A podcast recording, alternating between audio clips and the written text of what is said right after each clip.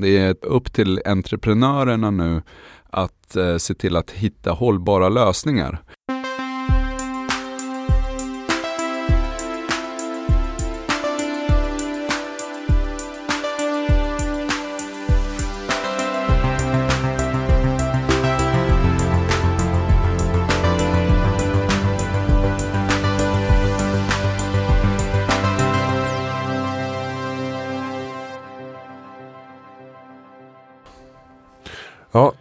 Idag ska vi prata lite eh, framtid och eh, entreprenörskap, elektrifiering.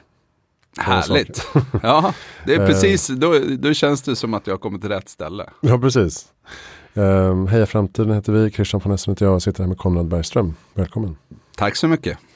Vi är på Helio GT30 i Stockholm och um, Konrad är um, Ja, på god ja, väg. är jag? Entreprenör som uh, nu håller på att elektrifiera båtindustrin kan man säga. Det kan man verkligen säga. Uh, och uh, jag läste någonstans att det är lite klyschigt att säga Tesla för, båt, för båtar men det är ungefär det du vill göra. Ja, vi, alltså, det är klart att det är tacksamt i det här skedet att bli jämförda med Tesla, vilket vi har blivit säkert i tio olika länder. Eh, men eh, vi är ju X-Shore och vi tror att vi kan eh, göra flera saker faktiskt bättre än Tesla och sen så är det så, såklart att vi hämtar väldigt mycket inspiration av dem också. Vi kanske ändå ska, ska börja lite. Många känner ju dig från uh, Sound Industries uh, med Z. Hörlursföretaget som blev gigantiskt och som även gör de här, va? Marshall som jag har på mig. Marshall, Urban Ears, kommer ut med Adidas nu. Och även så har vi gjort väldigt bra högtalare. Just det. Så det är egentligen ett livstidsbolag inom elektronik. Just det. Och, eh, men innan det så har jag inte superbra koll. Alltså du, du började med eh, eh surf och skate. Ja, det stämmer. Världen. Ja. Det är ganska ung ålder. Ja, eh, jag började med det här tidigt. Jag hade en snäll pappa som, som eh, eh, blev en partner i det där. Och han lät mig driva på. Så att jag hade väl en surfbutik i väldigt unga år för att börja i högstadiet. Och eh, vi körde helt enkelt postorderverksamhet och så växte den så stor och så eh, blev det sen i slutändan 12 butiker och vi ägde distributionen i Sverige för flera olika varumärken. Eh, och sen så gick jag in på kläder. Så att eh, jag lärde mig eh, eh att räkna, distribution, eh, marginaler, eh, kassaflöden och alla den typen av utmaningar eh, där. Men allra helst så lärde jag mig att bygga olika trender. Eh, för att skapa efterfrågan på olika produkter. Jaha, du såg eh, alltså, hur man skapar dynamik kring ja, men, varumärke? Alltså, jag, jag, började ju med olika brädor och sen så vart det Vad liksom, hette bolaget förresten? Eh, det var flera olika bolag men eh, T12 hade ju en butik här länge uppe på eh, Kungsgatan bland annat. Eh, eller eh, Norrlandsgatan men Kungsgatan i, i Stockholm. Eller i Göteborg. Nu är jag snurrig. Sen eh, hette det Bunk, eh, det hette Megasin och Mega Events. Mm. Så att, eh, men, men jag importerade väl ett 30-tal olika varumärken till Sverige och i vissa fall Skandinavien. Och vad hände sen då? Sen eh, kraschade allting? Nej, vissa saker gick bra men jag gjorde en krasch. Okej. Okay. Och vad, eh, vad blev nästa steg? Efter det så hoppade jag på Wii eh, där jag hjälpte dem bygga från 60 till runt 320 miljoner när jag hoppade av. Eh, och startade Sound då. Och hur länge höll, höll du på med Sound? För nu är du inte aktiv. Nej exakt, jag har sålt mina sista delar där i. Jag var ju aktiv tills att jag fick sparken här i, det var ju ungefär ett år sedan. Mm. Just det. Och, och, hur många år var det totalt då? Ja det var ju runt tio år, eller ja, nio. Så bolaget skapades ju 2008. Det var väl på tioårsjubileumet. Jag fick eh, en kungamedalj och eh, sparken och firade tio år ungefär i, inom samma månad. Just det. Som jag förstår så har den här eh, elbåtsidén funnits ganska länge. Alltså du hade varumärket eh, registrerat sedan många ja, år tillbaka. Alltså Jag har ju varit, alltid varit, haft en, en stor kärlek till haven med min surf eh, och vindsurf och wakeboard bakgrund och sett hur det har förändrats. Och eh, redan på mitten på 90-talet så gjorde jag en analys att båtar var liksom underutvecklade när det kom till eh, design, funktionalitet och allra helst eh, skalbarhet eh, jämfört med bilar då. Eh, men jag försökte göra ett koncept där man skulle göra säkra båtar eh, där och det lanserades men det var ingen som ville ha båtar med säkerhetsbälte även om det var ganska mycket olyckor på den tiden eftersom man inte hade GPS utan man hade papperskartor i kombination med väldigt stora hästkrafter bak mm. på båten. Och då var det mer vanligt att man kanske var eh, lite på fyllan också och folk krockade och det, det var liksom varje dag på nyheterna att det var någon typ av eh, olycka. Och då var min idé att göra säkra båtar och tittade väldigt mycket på Volvo då. Så att eh, den här med som vi har tagit med oss i X-Shore då har med, med säkerhet och liksom att vi vill vara marinbranschens biltillverkare kommer ju väldigt mycket därifrån. Men jag var tvungen att vänta på rätt tillfälle och eh, den kom ju nu med elektrifieringen. Så 2012 började jag väl jobba på den här idén igen och då var det egentligen att jag skulle ha en, en egen båt till mig själv. Och sen då växte projektet och jag såg att fan det här är en sjukt bra idé. Eh, mm. Och det gör sig bättre på havet. För i en bil så är det ju fyra hjul mot asfalten och det blir ett ganska stressande ljud när allting är tyst.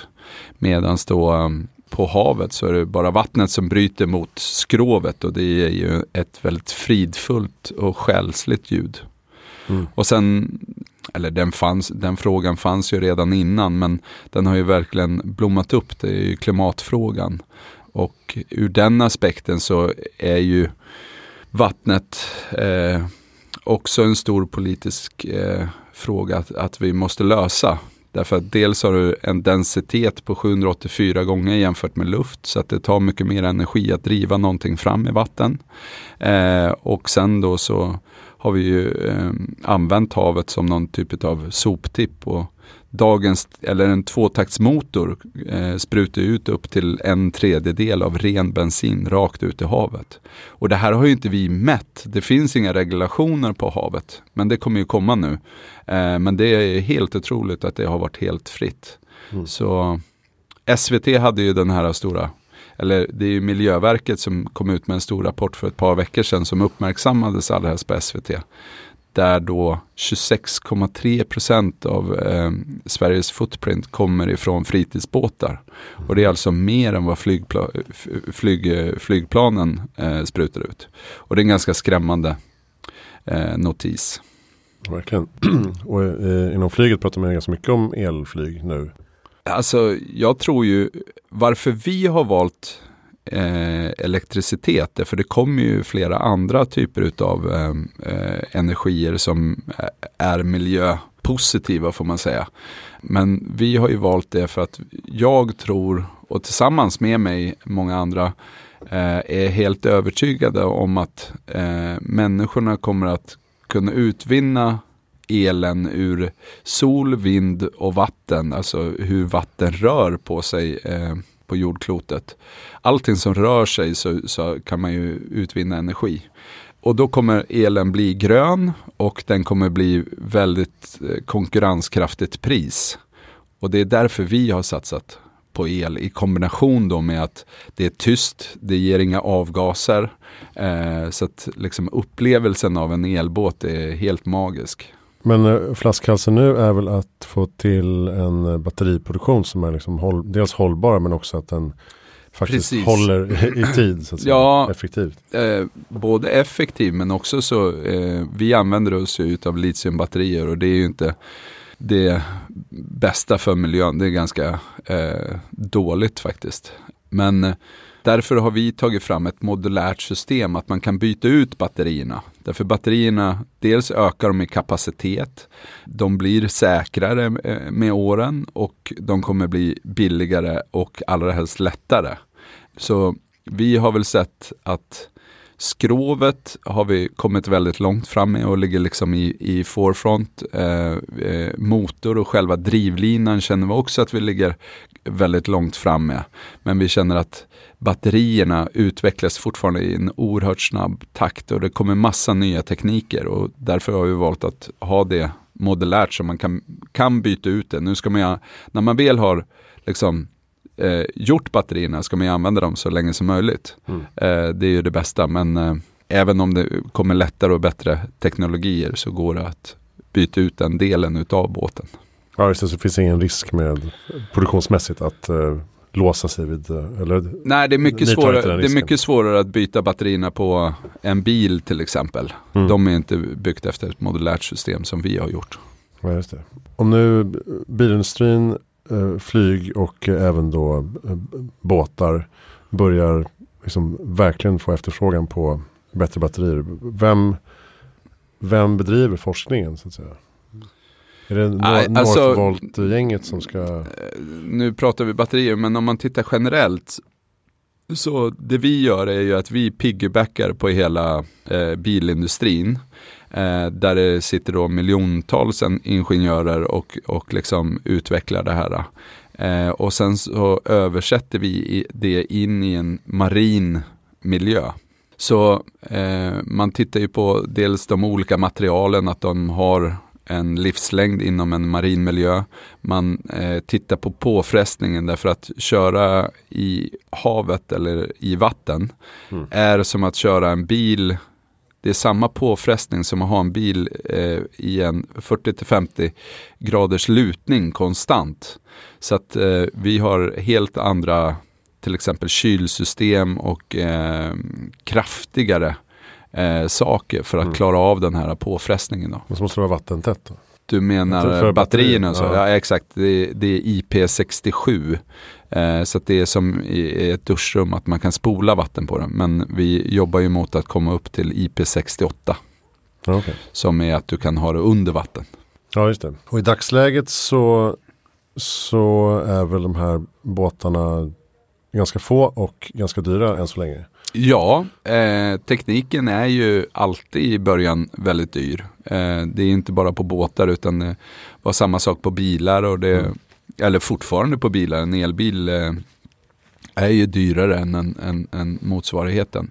Men det kommer ju att förändras med skalbarheten. Så att vi har valt då att gå in i eh, lyxsegmentet. Men vår ambition för framtiden är att bli folkets eh, båt. Och den, den lanserades ju 23 april eh, eh var det 1942 tror jag. Så att vi tittar på att lansera Folkets båt i en helt annan prisklass eh, 23 april då eh, 2022. Okay. Så att eh, vår, vi håller på att utveckla en produkt som då ska vara eh, väldigt priskonkurrenskraftig men sen då ge en helt annan upplevelse mot vad som finns på marknaden.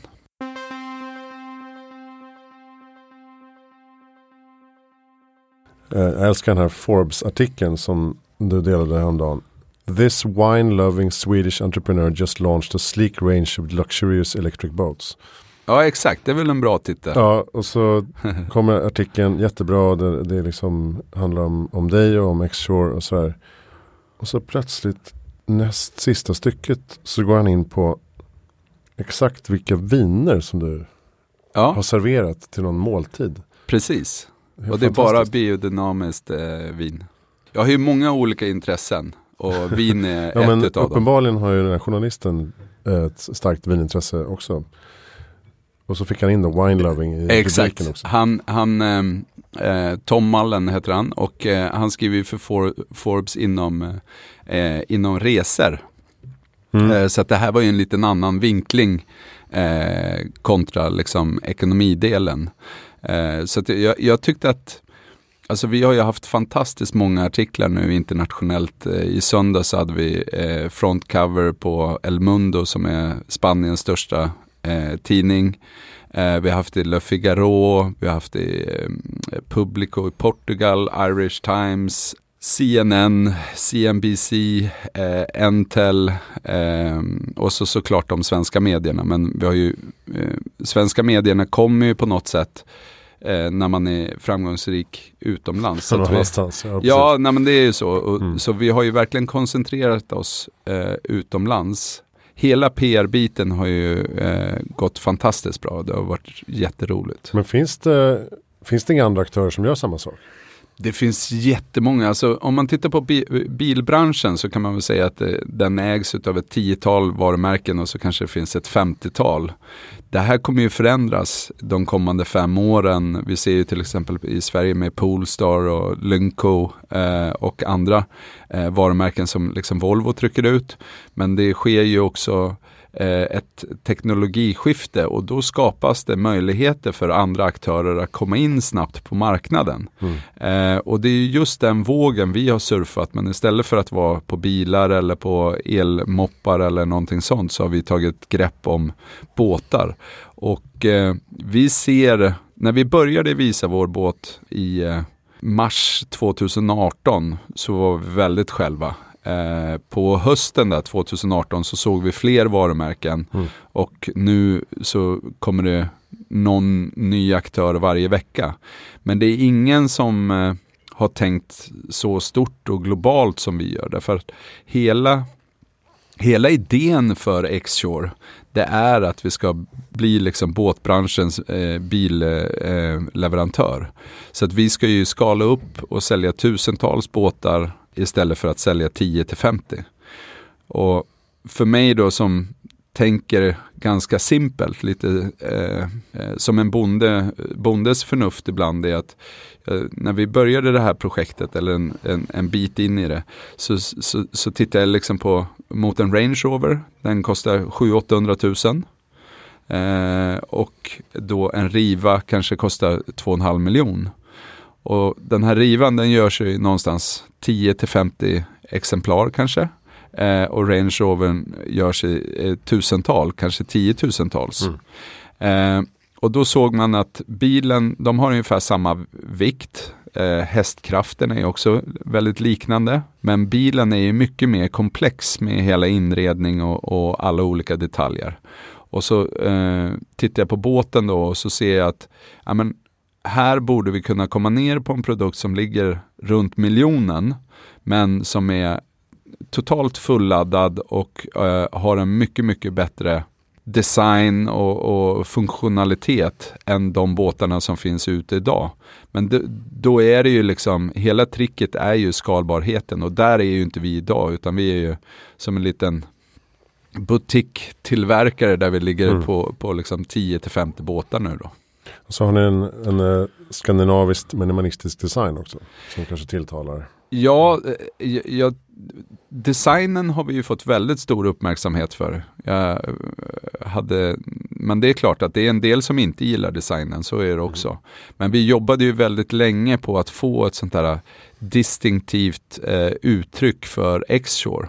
Och där var ju jag mån om då att vi skulle ha en eh, hög för för att den skulle vara sjöduglig och man ska kunna ta stora vågor för säkerheten. Och sen då så har vi öppnat upp den bakåt för att få in friheten och komma nära havet och naturen. Och det här taket, är det, är det bara solskydd eller är det solceller också? Nej, det är solskydd. Men den fungerar också som en, som en eh, del där man kan sätta på Thule takräck. Eh, och ha med cyklarna eller kajak eller surfbrädor eller vad man behöver. Så det, tanken är att man jag, jag är ju väldigt funkis själv och, och kan man få alla leksaker ur vägen och sätta det på taket så har man ju vunnit mycket. Just det. Men eh, finns det en hytt där nere också? Det är inga hytter där nere Nej. utan den här är helt eh, öppen. Men däremot så har vi ju lanserat en hyttbåt också som heter Eeltrek. Och den kommer till hösten. När det kommer till solceller så håller vi på att titta på flera teknologier. Men för det första så eh, krävs det en väldigt stor yta eh, om man inte ska ha dem bara som underhållsström. Men havet är en påfrestande miljö. Så att det, ju fler saker du sätter på är också fler saker som kan gå sönder. Och de teknologierna som vi har tittat på nu, de är ju dels ger de väldigt lite energi i sammanhanget. Eh, mot vad båten drar. Och sen så blir ju en solcell upp till 80 grader så att du kan ju steka ägg vid vad är det, 56 börjar det koagulera va. Så att, eh, eh, det är också att du kan bränna dig över mm. 60 grader så att det är också en säkerhetsrisk. Ja, just det. Men hur ska, hur ska skal, eh, skalbarheten gå till? Var, var ska ni eh, tillverka? Just nu så eh, vi, vi tror på att vi eh, tillverkar i, i Sverige. Mm. Just nu har vi ett samarbete med Storebro och vi för diskussioner hur det här ska liksom kunna eh, skalas upp. Men eh, vi tittar ju också på andra alternativ. Eh, alla båtar kanske inte kan göras i Sverige. Det är precis som bilindustrin att när man väl får en produkt så kan man kopiera den och eh, lägga produktion där det finns överkapacitet. Så att eh, vi håller just nu på att analysera om vi ska gå med eh, andra fabriker och göra samarbeten där det finns produktionskapacitet över. Om vi ska bygga vår egen fabrik eller om vi ska eh, göra någon annan typ av samarbete. Det är kanske en kombination. Att vi då tillverkar de sakerna som inte är så hemliga tillsammans med en leverantör och sen då monterar teknik och sånt där vi har ett väldigt stort försprång i lite mera eh, hemliga miljöer. Ditt entreprenörskap verkar ju, som du säger, präglas lite av så att man ser trender tidigt och kan rida på, på vågen i rätt tillfälle så att säga. Om man tar en surfmetafor. Är du liksom bra på att se in i framtiden på ett sätt? Jag tror att jag har flera sinnen öppna och eh, det är ju konstigt det där, men ju mer man tränar ju mer tur har man. Eh, och jag har ju hållit på med affärer faktiskt väldigt länge för min eh, hyfsat unga ålder. Och eh, jag har ett speciellt sätt att se på de olika och se liksom traditionskrafter. Men jag tittar efter affärer som är globala, som är skalbara. Eh, där det har stagnerat eh, och där det kommer in nya tekniker som man kan surfa på. Så att man på något sätt efterfrågan skapas utav en trend och i det här med sound var det ju liksom att eh, mobilen blev digital och jag förstod att nu kommer alla börja använda eh, hörlurar för att konsumera all musik som de har i fickan och media. Eh, och då gjorde vi det till en modeaccessoar och sålde till de som lyssnade med ögat. På båtarna är det ju samma sak att trenden drivs ju dels av politiken nu med klimathotet men också ifrån bilindustrin. Eh, så att när, när jag började prata om elbåt då var det ju väldigt få som förstod idén. Nu när vi står på båtmässan så är ju eh, vår produkt accepterad av 99,9 procent. Det är mm. alltid någon som inte är men, men alla bara Alltså varför har ingen tänkt på det här tidigare? Mm. Och då gäller det att vara snabb, gå ut globalt och liksom satsa. Så vi är ju på mässor runt om hela världen. Vi har sett till att vi har fått ett eh, eh, grepp eh, på internet globalt. Det här, vi lanserade vår nya hemsida i januari. Vi har haft eh, över 500 000 unika besökare. Vi ligger någonstans nu närmare 50 000 per vecka. Så att det här ökar väldigt snabbt. Mm. Men det är under ett halvår och vi har haft 500 personer som har frågat antingen efter en testkörning eller fyllt i den här webbshoppen då att de vill köpa en båt. Så mm. det är mhm. otrolig efterfrågan och trafiken är under 10% kommer ifrån Sverige. Så att det här är, vi har verkligen lyckats komma ut eh, globalt på en gång. Just det. Så det blev top of mind i en ny kategori helt enkelt. Direkt. Ja, och det, det där har ju varit ett strategiskt arbete som då började, alltså idén kom ju på elbåt var 2012. Eh, sen var det mycket svårare att genomföra, så 2016 kom eh, vi med vår första prototyp och sen har vi hållit på att testa och 2018 började vi närma oss målet hur den skulle se ut och visade upp den på en, en europeisk tour genom Cannes, Monaco, Saint-Tropez eftersom det är dyra produkter mm. så är det där vår köpgrupp nu i början finns. Och då fick vi att folk sökte på det här namnet på de här orterna och då åkte vi upp eh, globalt när man sökte elektrisk båt. Nej, men, så då fick vi liksom internetgreppet och efter det så fick vi några internationella artiklar Och då fick vi liksom ett PR-grepp och sen så var det bara att börja arbeta på en PR-strategi mm. där vi då använder oss av lokala PR-agenter som säljer in storyn och så gjorde vi ett stort evenemang på Palma då, där vi tog eh, 50 journalister från, från världen för att få ut budskapet. Mm. Men du kan aldrig bli nervös över att så här, kommer jag ro, ro i land det här som, som har sagt nu att vi ska göra? Nej, min, min hjärna så har jag redan sålt 5000 båtar.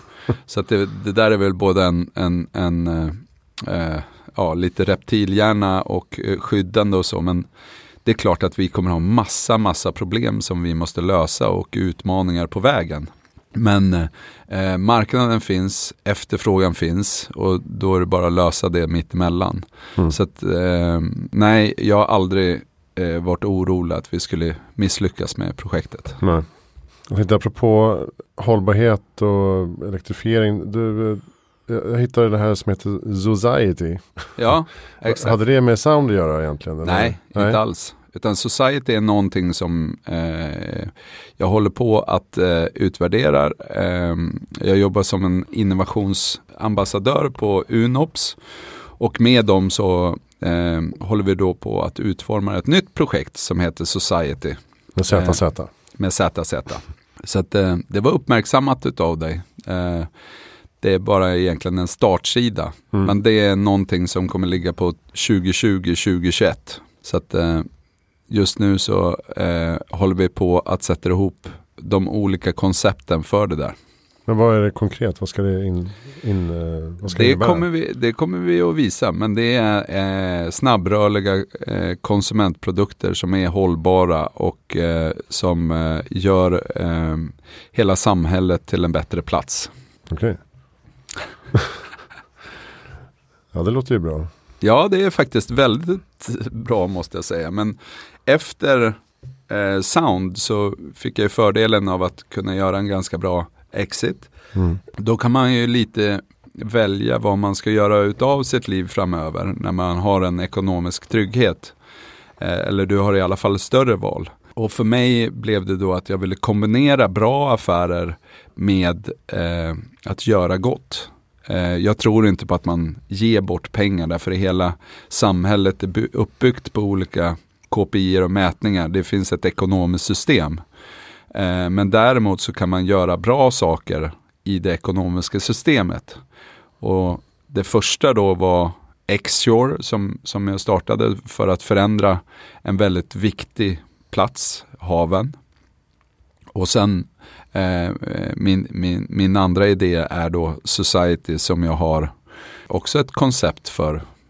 Som inte, in, det är inte båtar utan det är snabbrörliga konsumentprodukter som jag, kan på mina fem fingrar. Mm. Så eh, det är någonting som, som kommer men då, den dagen kommer alla veta det. Så det blir inte en eh, traditionell filantrop utan du vill jobba kapitalistiskt för att eh, bidra till en bättre värld? Ja, jag tror på filosofin av filantrop, men eh, jag tror på kapitalistisk filantrop, att man följer det ekonomiska systemet, driver bolag för att det ska bli effektivt. Mm. Eh, men sen då så är ju det här, eh, society är ju som ett samhälle och det kommer vara ett samhälle av väldigt många personer som gör bra saker tillsammans. Okej, okay, så det blir ett sorts nätverk också? Det blir ett nätverk och flera personer som samverkar för att ta fram de här produkterna på olika sätt. Okay. Nu har du fått väldigt mycket. ja, fortfarande lite kryptiskt men eh, okej. Okay. Ja. Eh,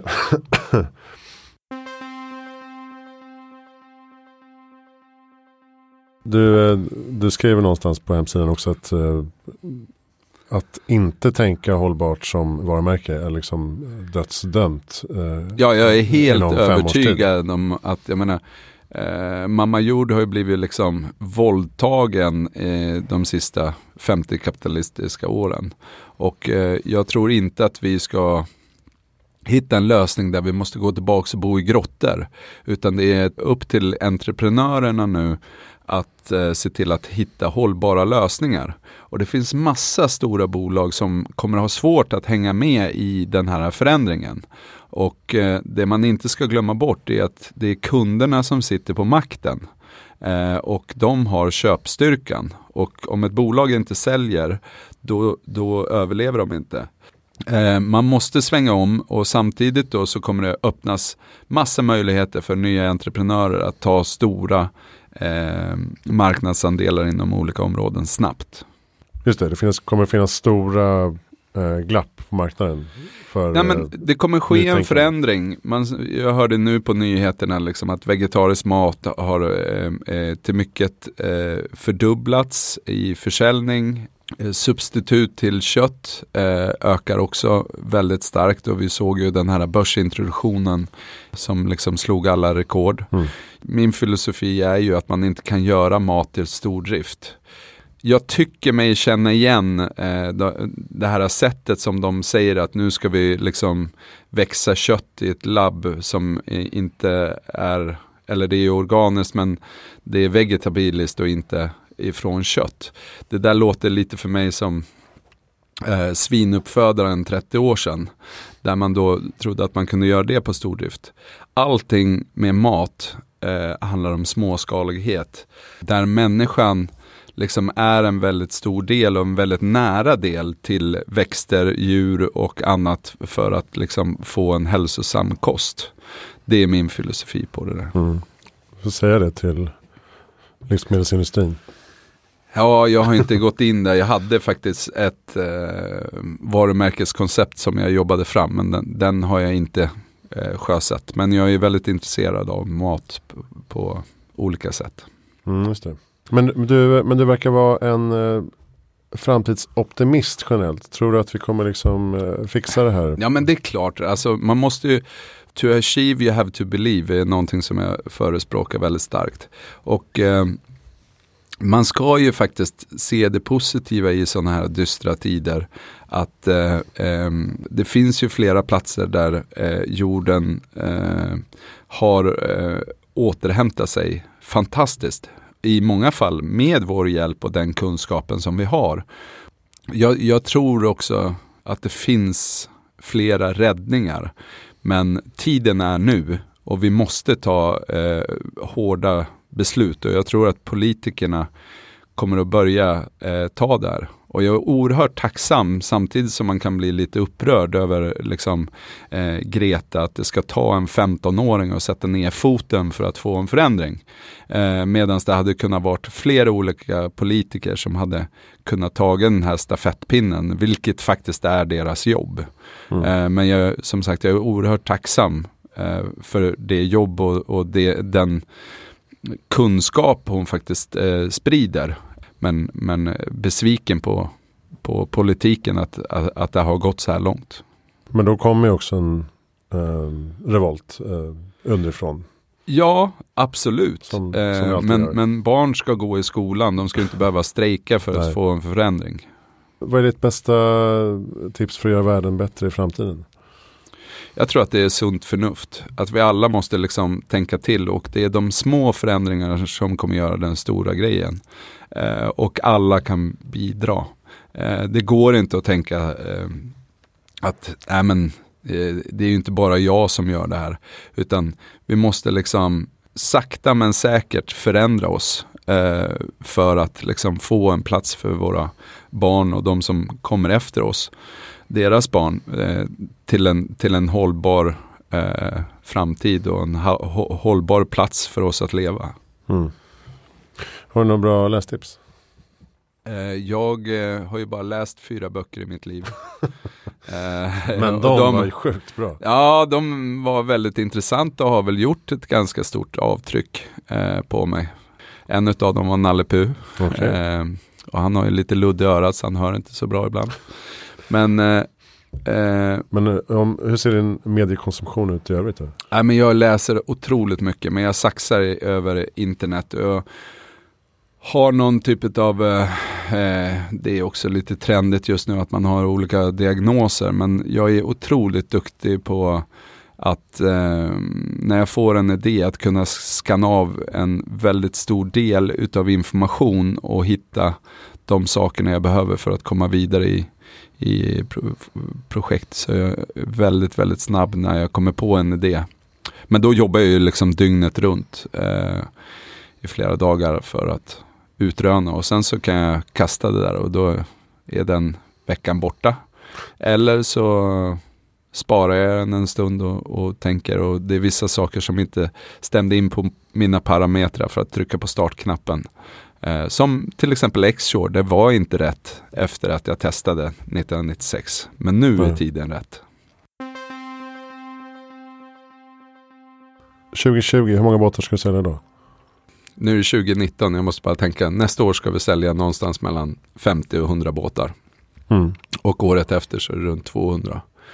Och det låter blygsamt men ändå exponentiellt. Det är mycket pengar, eh, men det här är också en eh, industri som behöver, och liksom det prissegmentet så är det inte så stor. Utan sen då när vi kommer upp på tusentals båtar som är om tre år eh, och allra helst om fem år. Då kommer det vara en helt annan prisbild. Så då är mm. vi konkurrenskraftiga på ett helt annat sätt. Så det är riktigt spännande tider. Eh, men det som vi, det är jättefint att det är hållbart och alla sådana saker. Men det som vi verkligen säljer det är ju upplevelsen när man är ute på havet. Mm. När du åker till världens finaste plats och allting är tyst och lugnt och du får uppleva naturen utan avgaser och eh, eh, högt ljud ifrån en bullrande motor. Så leker livet. Man ett med naturen. Just det.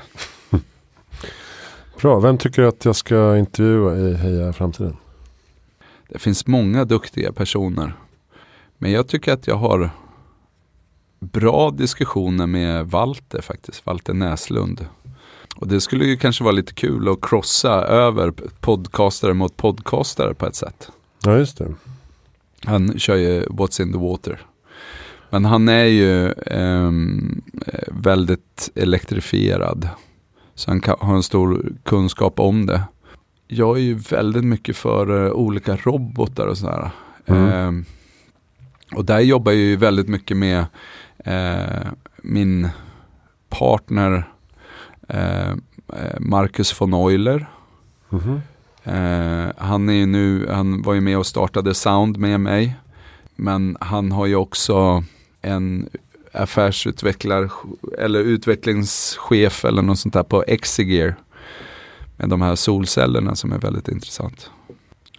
Det är väl två och sen så skulle jag själv vilja höra liksom eh, ABB hur de ser liksom robotgrejen. De är ju på något sätt i framkant men man får liksom aldrig höra vad de tycker och tänker. Jag har sett mig själv eh, en gång utav en slump bredvid en på flygplanet till New York. Eh, och då, de var ju bara tysta som musen. Liksom. Jag bara, kan vi inte samarbeta? Vi gör det här och där. Och de bara var helt tysta. Ja. Ja, det är svårt, det är så himla stora liksom jättar med industribolagen. Ja. Och mycket, mycket klausuler. Så är det. Intellectual property. Ja, men det är spännande. Absolut. ABB ska vi kolla upp också. um, bra. Och uh, ska se, konradbergstrom.com kan man hitta dig på. Och förstås xshore.com.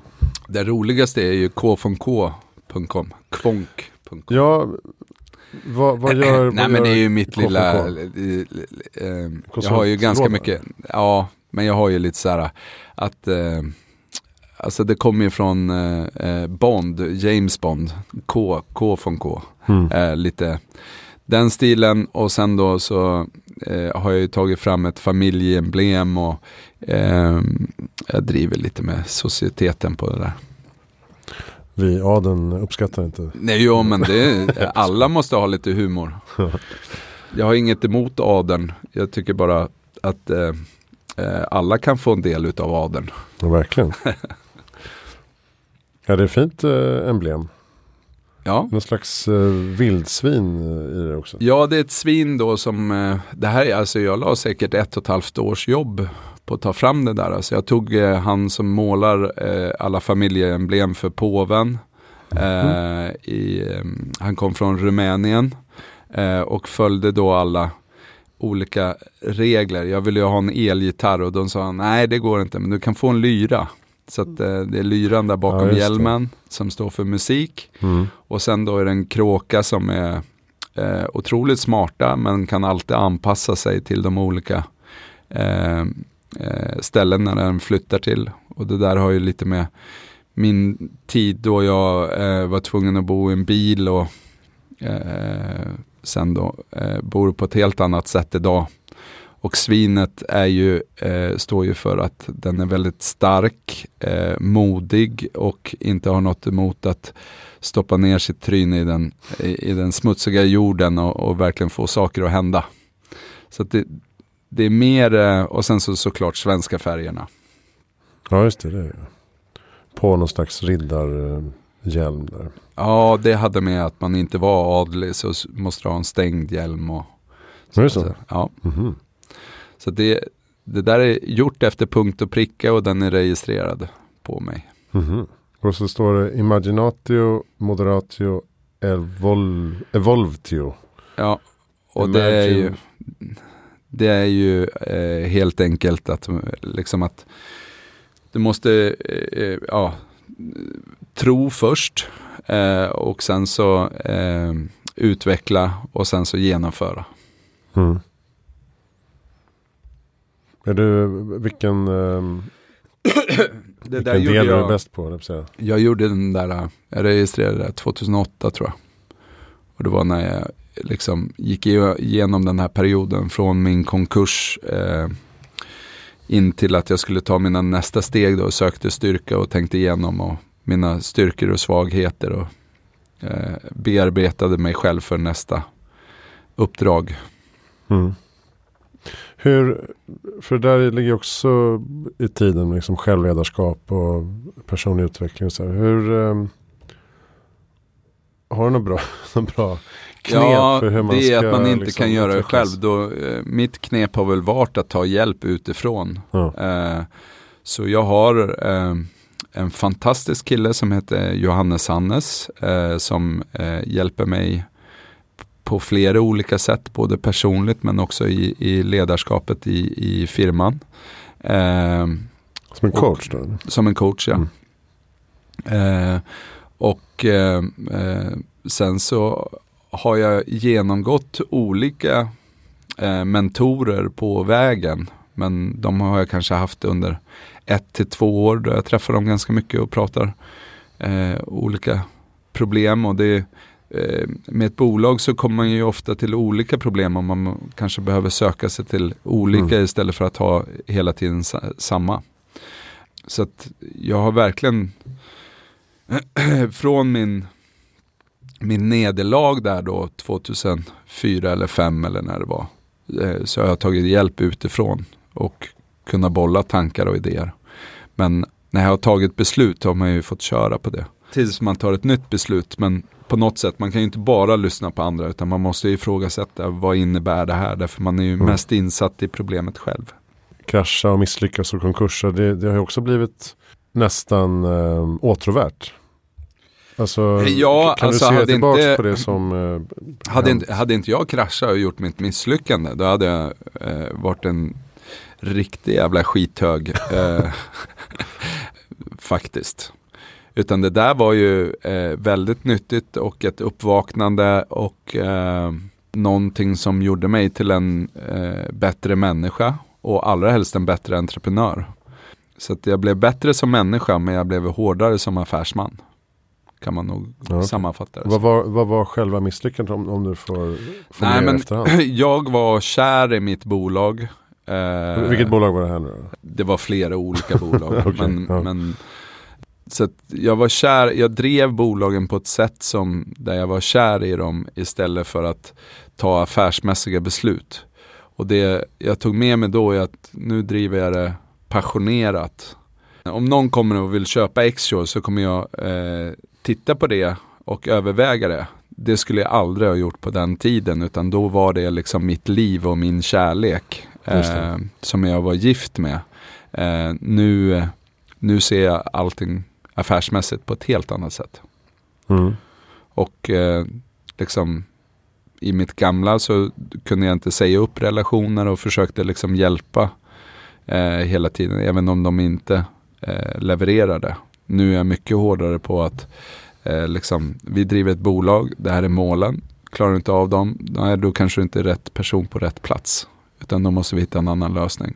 Och det kan ju låta hårt, men det är en business eh, som vi driver och business går med vinst och de uppnår mål. Mm. Eh, och det är inte alltid så lätt, men det är i alla fall sättet att driva en framgångsrik business. Mm. Bra, tack snälla Conrad Bergström för att du kom till Heja Framtiden. Tack själv. Vad roligt. Hej, heja framtiden. Heja, heja den.